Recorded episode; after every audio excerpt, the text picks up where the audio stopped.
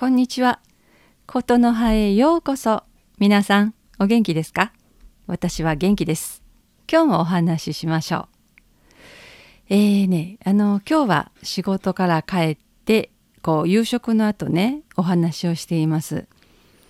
あの、私は、あの、食事の時、ビールを飲むか、ワインを飲みます。えー、皆さんはどうでしょうか？えー、日本ではね食事の時に女性はあまりお酒を飲みません。あの男性はね晩酌といってあの夕食の時にお酒を飲んだりします。あのただね時代が変わって今はどうなのかな。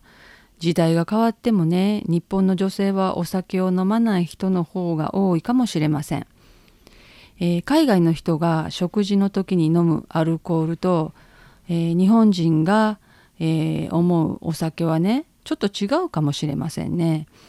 あの私はまあ食事に合わせて飲むお酒は必要不可欠なんですね。反対にね食事しないで、えー、お酒だけを飲むことはないですね。うん。まあでもね最近ちょっと少々お酒がね弱くなってきたんです。えー、もう前ほどね飲めなくなってきました。えー、日本にね酒は百薬の長というねあのことわざがあります。あの少しのねお酒はまあどんな良い薬にも勝りますよっていうことです。まあこの反対にね万病のもととも言われます。まあお酒はあらゆる病気を引き起こす原因になるよっていう意味です。まあどちらもね間違ってないような気がしますね。